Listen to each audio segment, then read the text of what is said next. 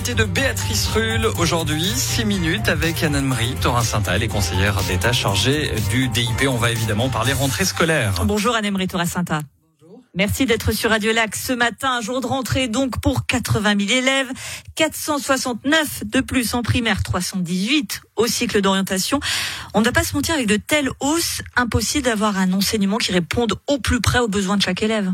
Non, non, non. D'abord, peut-être vous dire qu'il y a encore plus d'élèves que ça, parce que ça, ce sont les chiffres sans compter les élèves ukrainiens, qui sont probablement en tout cas 600 maintenant et qui, qui vont augmenter.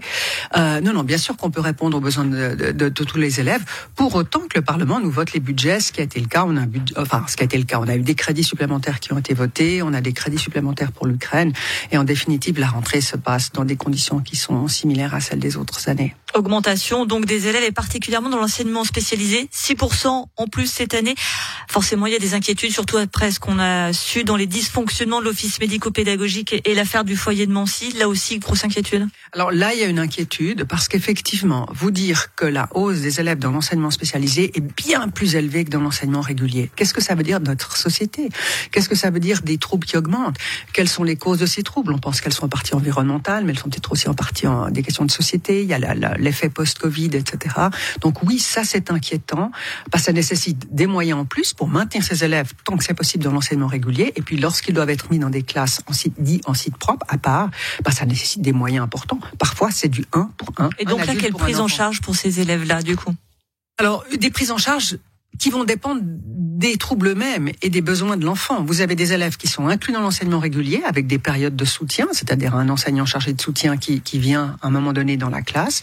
Et puis vous avez des enfants qui sont dans des situations, dans des, des petits groupes, dans les écoles à part, avec parfois un adulte rien que pour eux. Vous évoquiez les, les, élèves ukrainiens il y a un instant, 550 fin juin, un nombre qui devrait être plus important encore cette année. Hein. Depuis euh, février, 30 classes ont été créées, trois dispositifs d'immersion classe ordinaire, c'est colossal.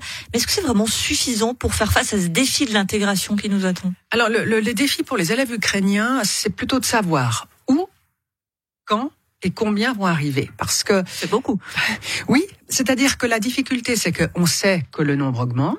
Euh, L'Hospice général nous annonce hein, des, chiffres en augmentation, mais dans quel quartier vont être ces élèves? Alors c'est pas tellement un problème au cycle, au secondaire 2, parce que les élèves se déplacent, on va mettre des classes d'accueil, ils peuvent prendre le bus. Enfin c'est pas c'est pas vraiment un problème. Mais à l'école primaire, on met les enfants dans leur quartier. Et toute la difficulté, c'est de savoir où vont arriver ces élèves. Donc ce qu'on a fait pour anticiper au mieux la rentrée, c'est qu'on a doté les écoles primaires de moyens supplémentaires pour s'il y a des élèves en plus, qu'on puisse peut-être faire parfois du cours enseignement, faire du soutien en plus dans les classes ça veut dire que élèves. concrètement ce matin, euh, je vous pose la question naïvement, il y a peut-être des, des, des, jeunes Ukrainiens qui arrivent et qui toquent à la porte en disant bah on vient le premier jour. C'est ça. Euh, ils vont pas arriver pour en disant je viens le premier jour dans la classe, mais comme les écoles ont été rouvertes, euh, les directions étaient là depuis une semaine, il y a des gens qui viennent s'inscrire, et puis de toute façon c'était comme ça l'année passée, ça le sera encore cette année. Ils arrivent au fil de l'eau. Les réfugiés n'arrivent pas à date fixe, si, si j'ose dire. Donc la difficulté, elle est plutôt dans l'anticipation, parce qu'en en fait, personne peut vraiment anticiper, donc il faut essayer de faire le maximum pour accompagner les écoles, puis il faut être pragmatique, il faudra faire en fonction des, des besoins. Mais là, le Parlement a bien suivi, je dirais que là, en Suisse, de manière générale, il y a eu une volonté de solidarité et de doter les, les cantons des moyens nécessaires. La rentrée, c'est une rentrée pour les élèves, mais aussi pour les professeurs. Ils sont nombreux. Euh, alors, ils sont plus nombreux d'ailleurs, hein, s'ils sont en plus cette année, mais ils ont de nombreux défis. On les, on les a évoqués à l'instant, et également la gestion de l'après-Covid. Alors, les syndicats ils estiment que les élèves les plus vulnérables ont été fragilisés par le confinement. Euh, ils réclament davantage de moyens. On entendait le journal de 7 heures. On va quand même écouter Francesca Marchesini, la présidente de la Société pédagogique genevoise, sur cet après-Covid. À la conférence de presse, la, la conseillère d'État nous a répondu que voilà, maintenant il y avait plus de moyens pour euh, le Covid qui était mis en place, qu'on avait tout enlevé, euh, et puis que bah voilà, au pire, euh, les élèves qui étaient encore en difficulté après tout ce qu'on avait fait pour eux, ben c'est pas grave s'ils doublaient une fois, voilà. Et c'est vrai que ça nous a un petit peu heurté. Vous êtes plutôt cash, Anne-Emery Santa. Écoutez, Madame Marchesini n'était pas à la conférence de presse de rentrée, donc c'est très intéressant de citer mes propos qu'elle n'a pas entendus. Ce que j'ai dit, c'est qu'il n'y a plus de mesures spécifiques Covid, mais on a toutes les mesures de soutien habituelles et qui vont continuer. Parce qu'aujourd'hui, on peut pas savoir un élève qui a des difficultés si c'est objectivement à cause du Covid ou pas.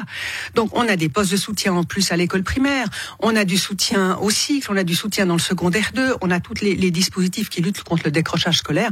Donc, c'est un mauvais procès, comme fait là la SPG, et je regrette infiniment que Madame Marchesini n'ait pas été présente à la conférence de presse. C'est parfois plus facile de gérer des élèves que des enseignants, dites-moi.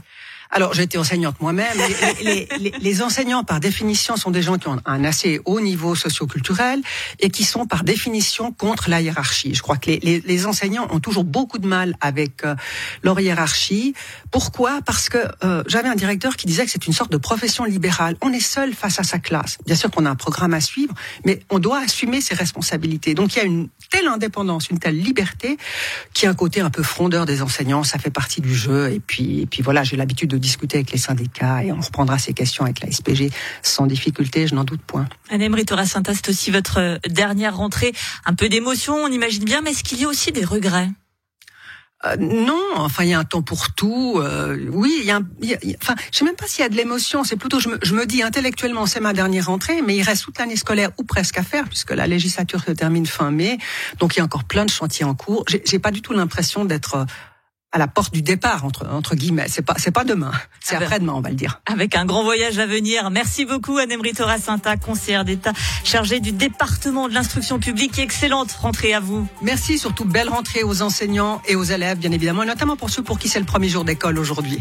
Eh oui. stress. N'hésitez pas en tous les cas à réagir et à partager aussi vos messages de, de rentrée sur le WhatsApp de Radio Lac 079 91 3000.